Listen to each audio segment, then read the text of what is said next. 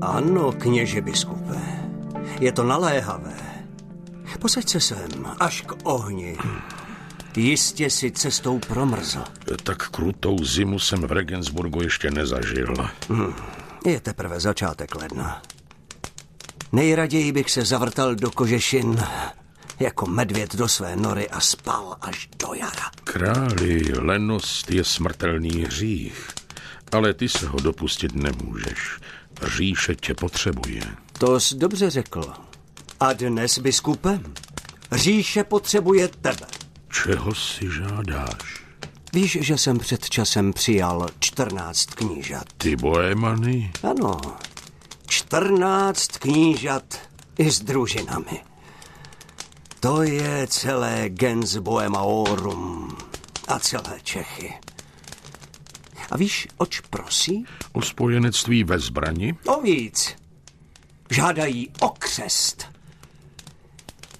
A ty je, biskupe, neprodleně pokřtíš. Králi, rád se kdykoliv podvolím tvojí vůli, ale tohle nemohu. Ty mi odporuješ. Víš, že naše církev přijala římskou liturgii.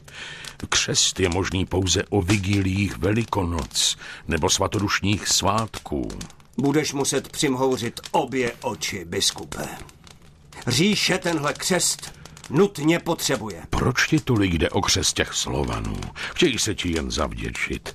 Až se vrátí domů, budou křesťany jen na oko. Dál budou i se svým lidem věřit pohanským bludům. Mám tobě vysvětlovat, co je to vyšší zájem.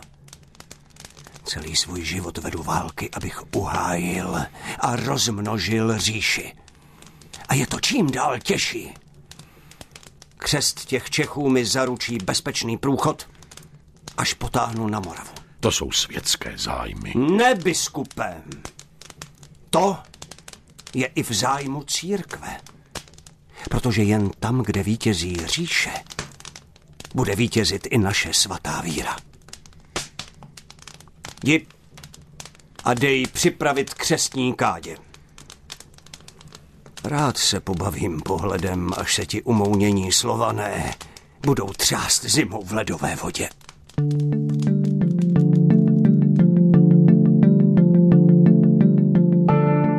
Setkání řezenského biskupa s králem Ludvíkem proběhlo v lednu roku 845 v bavorském Regensburgu v počeštěné podobě v Řezně. V dnešním, jak to bylo doopravdy, si budeme odpovídat na otázku. Byli prvními křesťany Cyril a Metoděj? Ze studia vás zdraví Ivana Dinčevová. Jaký byl vůbec tehdejší svět 9. století? Tak to je otázka na hosta dnešního pořadu, kterým je religionista dr. Martin Chadima. Byl to svět, který byl plný napětí, protože na jedné straně tady byla Byzantská říše, na druhé straně tady byly Frankové, ať už východní nebo západní. Máme tu také Moravu, máme tu Čechy, v té době ještě poněkud utopené pod jaksi spíše znalostí té Moravy. Byl to svět animistický, kdy pohané věřili v duše zemřelých, byl to svět víl, skřítků, různých bohů a démonů. Byl to svět střetu mezi křesťanstvím, které vzrůstalo, a umírajícím pohanstvím. Možná se zastavme u toho, jak vůbec rozumět pojmu pohan. My už v něm cítíme takový trochu dehonestující nádech. Je to pojem, který je řecký, znamená to v podstatě vesničan, křupan nebo buran, paganus. A křesťané zhruba od čtvrtého století jím častovali ty, kteří zůstávali právě žít na vesnicích a kteří nebyli ochotni přijmout křesťanství. A ty byli v očích těch velkoměstských křesťanů tarčem pohrdání a výsměchu, byli to paganoj. Je jistou zajímavostí, že i po těch desítkách staletí zůstaly třeba ve folklorních tradicích některé prvky, které právě byly součástí eh, pohanského náboženského světa na našem území? Velmi často u starých kmenů najdeme svátky plodnosti, které byly charakteristické tím, že tam probíhaly orgie, byly tam pitky, občas i bitky a dá se říci, že tyto svátky později byly slaveny ovšem pod názvem eh, oslav a vzpomínek na svatého Jana Křtitele a zdá se, že církvi to až tak nevadilo, protože důležité bylo, že ti, co to slavili, byli alespoň na oko křesťané. A to je možná další klíčový moment. Buď lidé uvěřili evangeliu, hlavní myšlence křesťanství a stali se dobrovolně křesťany, nebo také panovníci používali psychologický tlak a nátlak, a nebo, jak víme, také křesťanství přicházelo k lidem mečem. Připomeňme si třeba Karla Velikého, který umírá v roce 814, který takto vyvraždil celé kmeny například polapských nebo pobaltských slovanů.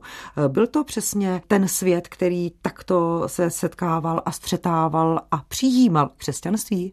Karel byl prostě pragmatik, který se honosil tím, že na rozdíl od církve má více jak 99% úspěch v christianizaci polapských slovanů. Důvod byl jednoduchý, on dal vybrat těm jednotlivým slovanům, zdali chtějí být pokřtěni, ti šli doleva a byli pokřtěni v nějaké řece, ti, co nechtěli, tak jim byla useknuta hlava. Čili výsledek christianizace takzvané byl skutečně takřka stoprocentní. Fakta o dané době nám podává ve svém textu historik Petr Čornej. V roce 843 se na základě Verdenské smlouvy rozdělila Franská říše na tři státní celky. Západofranskou říši, základ pozdější Francie, východofranskou říši, základ pozdějšího Německa a takzvanou Lotaringii, sahající od Severního moře do severní Itálie. S římskou císařskou korunou byla nejčastěji spjata říše východofranská, združující převážně germánská území. Ta byla také dědicem dalšího šíření impéria a katolické církve ve střední Evropě a v tomto světě se objevuje jako jisté zjevení Velká Morava. Ale přesto vznik tohoto středoevropského státního útvaru byl výsledkem předchozího vývoje. Bohužel psané prameny nemáme k dispozici. Z čeho tedy čerpáme informace? z výzkumu historiků, z různých indicí, z kronik, které se nevztahují přímo k Velké Moravě, ale jsou to kroniky, které zachycují dějiny jiných národů a konec konců i z některých archeologických výzkumů, vykopávek a tak dále. Jaké klíčové události se právě v tomto období na Velké Moravě odehrály? Nejprve tam byly takové dvě e, země, moravské knížectví a nitranské knížectví. První vedl Mojmír, druhé Pribina a Mojmírovi se podařilo postupně intrikami a řekněme úplatky, ale taky vojenským zastrašováním Pribinu zlikvidovat. On mimochodem také Mojmír byl první, který pravděpodobně v roce 831 přijal křesťanství z rukou německých kněží. E, důvod byl pragmatický, on prostě chtěl mít za sebou moc církve. Pribina to neudělal, i když později dostal jakési léno. A to jsou vlastně základy pozdější velkomoravské říše, protože Mojmírovi se podařilo časem svrhnout, řekněme, ten nepříjemný tlak té franské říše a udělat se, tak říkajíc, pro sebe. A nakonec na něj potom navazuje kníže Rastislav klíčové osobnosti, které jsou neodmyslitelně spjaty, tak to je Konstantin a Metoděj neboli Cyril a Metoděj. Možná jistá zajímavost. Člověk si z těch školních učebnic říká, jak je sem poslal byzantský císař Michal III. Víry plný panovník. No, Realita byla trochu jiná.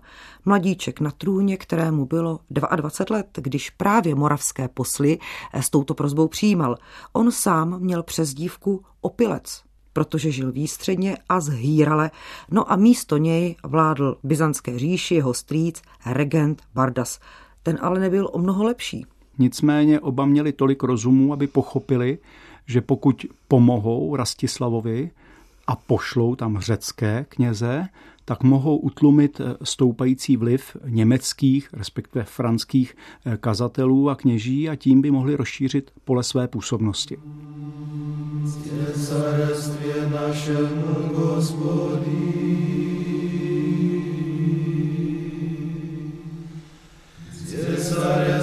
našemu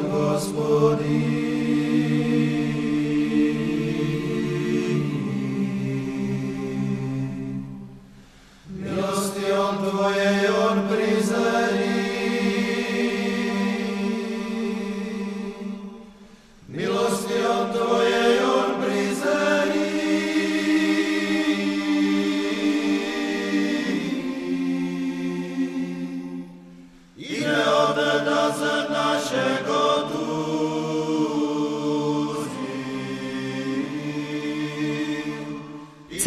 Metoději přicházejí na Velkou Moravu. Školní informace rok 863.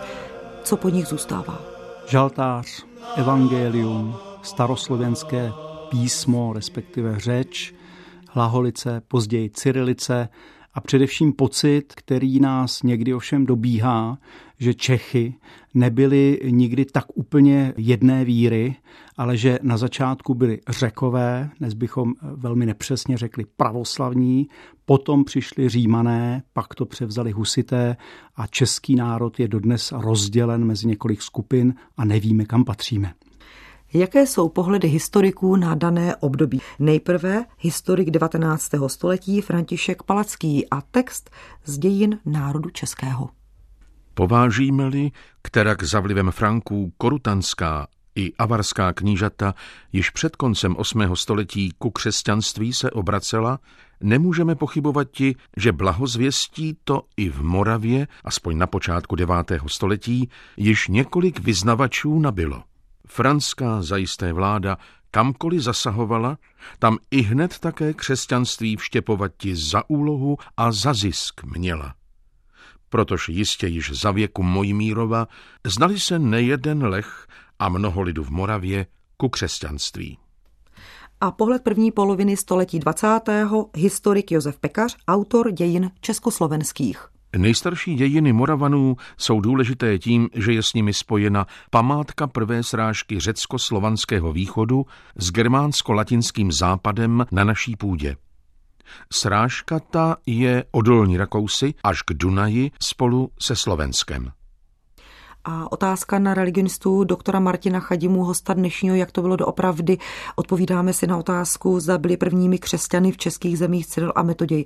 Liší se tyto dva pohledy historiků, jak jsme slyšeli, Františka Palackého a Josefa Pekaře? Zatímco Palacký se pokouší o velmi objektivní a také široký pohled, tak Josef Pekař někdy podléhal takové slabosti, kterou měl vůči římskokatolické církvi a dějinám římské církve. Nutno podotknout, že podle mého názoru nakonec nejobjektivnější pohled měl Krofta, který říká, no vždyť v tom řezně těch 14 mužů v roce 845 pravděpodobně to nebyli ti, kteří byli nejdůležitější. Přemyslovci rozhodně do toho křtu nevstupovali. To, že záhady daného období jsou až do současnosti jistým tématem archeologických výzkumů, ale také dobrodružných výprav, nám dokládá i to, že lidé stále hledají ostatky Metodějovi. My se na to podíváme s jistou nadsázkou. Zdravíčko, pane redaktore. Uctivá poklona. Přisedněte ke mně. Jedno orosené tady pro pana profesora. Dneska vás zvu. A co pak? Vy něco slavíte? No taky by se to tak dalo říct. Mám solo kapra, ale nikomu ani muk. No, spolehněte se. A o co jde, mohu se ptát? Že jste to vy? A, tak na zdraví. Na zdraví. Já toho solo kapra potřebuju jako sůl. Už dlouho jsem nic neměl a nerad bych skončil v nějaké podřadné rubrice a teď je to tady. Víte, já mám švagra ve Stupavě. To je někde v Šibech, že? Jo, jo, jo. A od švagra jsem už před časem věděl, že tam žije taková vědma. Klementína Maštalířová se jmenuje. A tam měla ve snu vidění.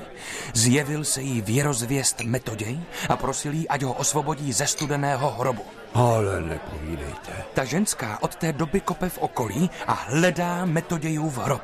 A předevčírem mi švagr volal do redakce, ať všeho nechám, že našel... Ona snad něco vykopala? Náhrobní kámen s nápisy. Metodějův hrob. Tomu nevěřím. Jak to nějaká prostá venkovanka mohla poznat? Zavolali stupavského učitele a ten nápis rozluštil. Ale prosím vás, nějaký venkovský kantor, kdo ví, co viděl. No tak se podívejte. Mám tady pár fotek, vy tomu přece rozumíte.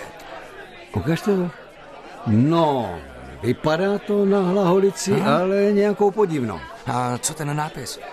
Archbishop Metoděj pros za nás u Boha. Metoději, takže je to jasné. Milý pane, musím vás zklamat. To je jasný padělek. To z těch fotek poznáte? Tak za prvé, to písmo je chybně napodobená chorvatská laholice a ta se začala užívat až od 13. století. Za druhé, chybný je i jazyk. Správně by mělo být pros za ny u Boga. A za třetí, co je to tady? Hvězdička a křížek. A těmi symboly se na náhrobcích značí narození a úmrtí, že? Ano. Ne však v době Metodějově. Ah.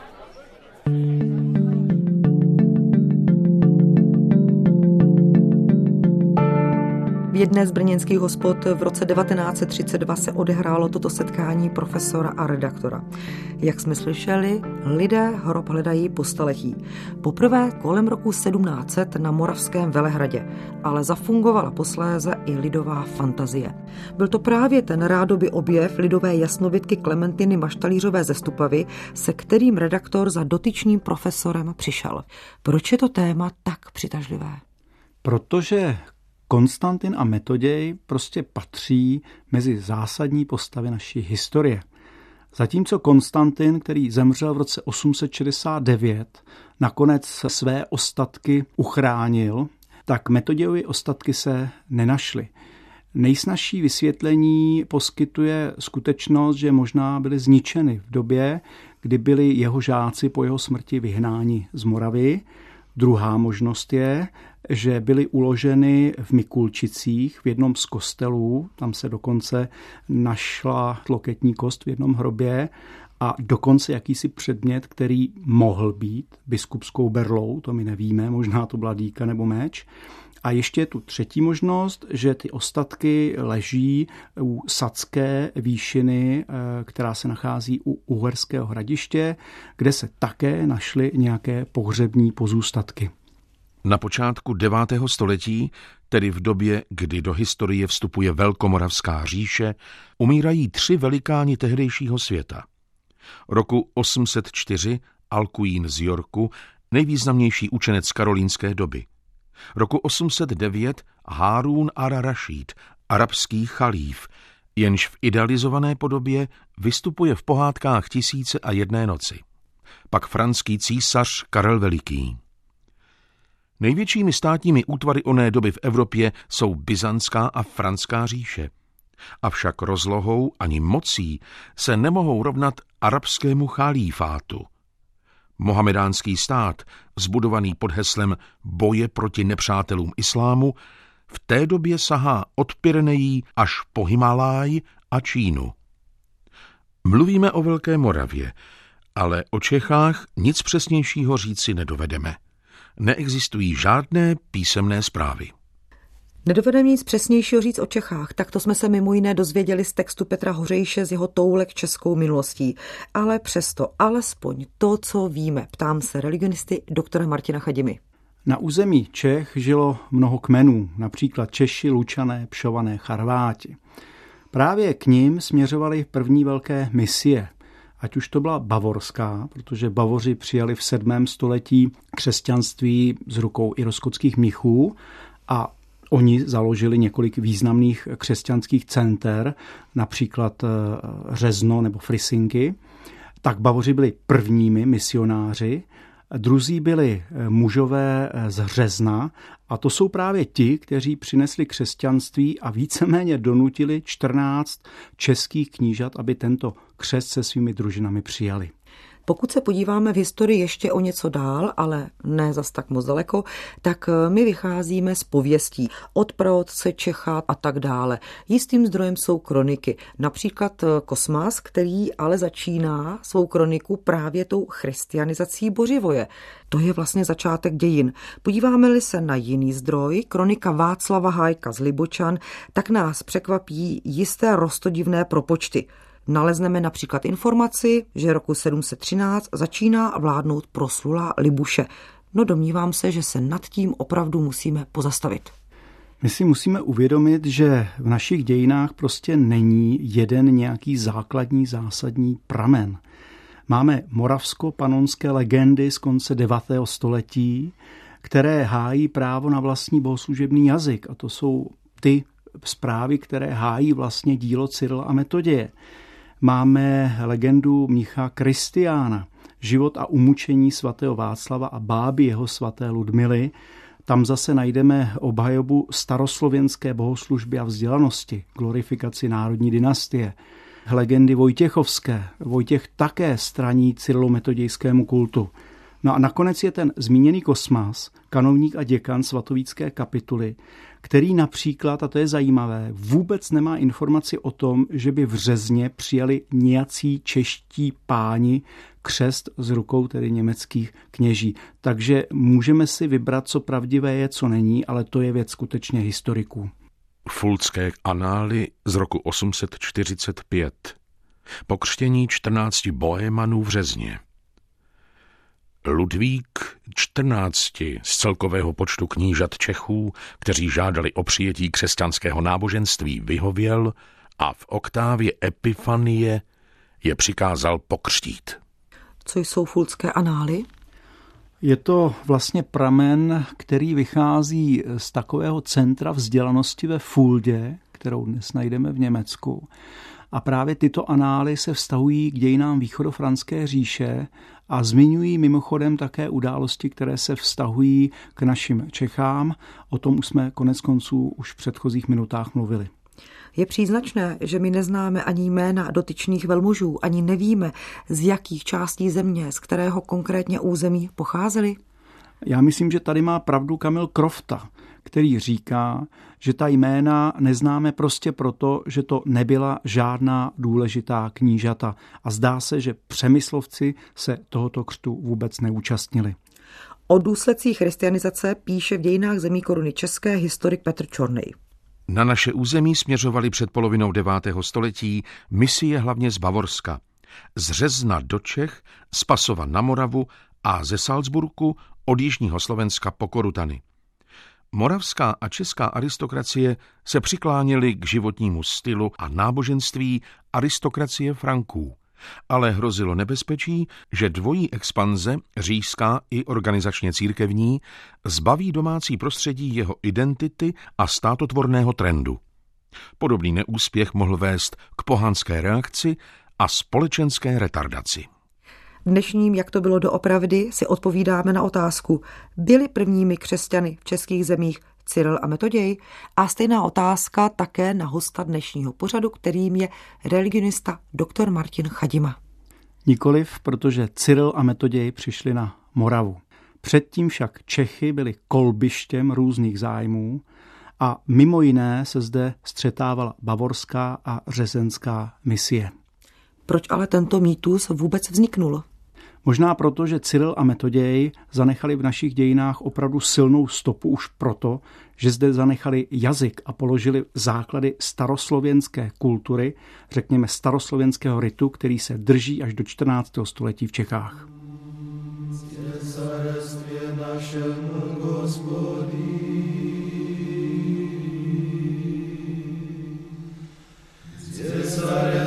našemu Gospodí.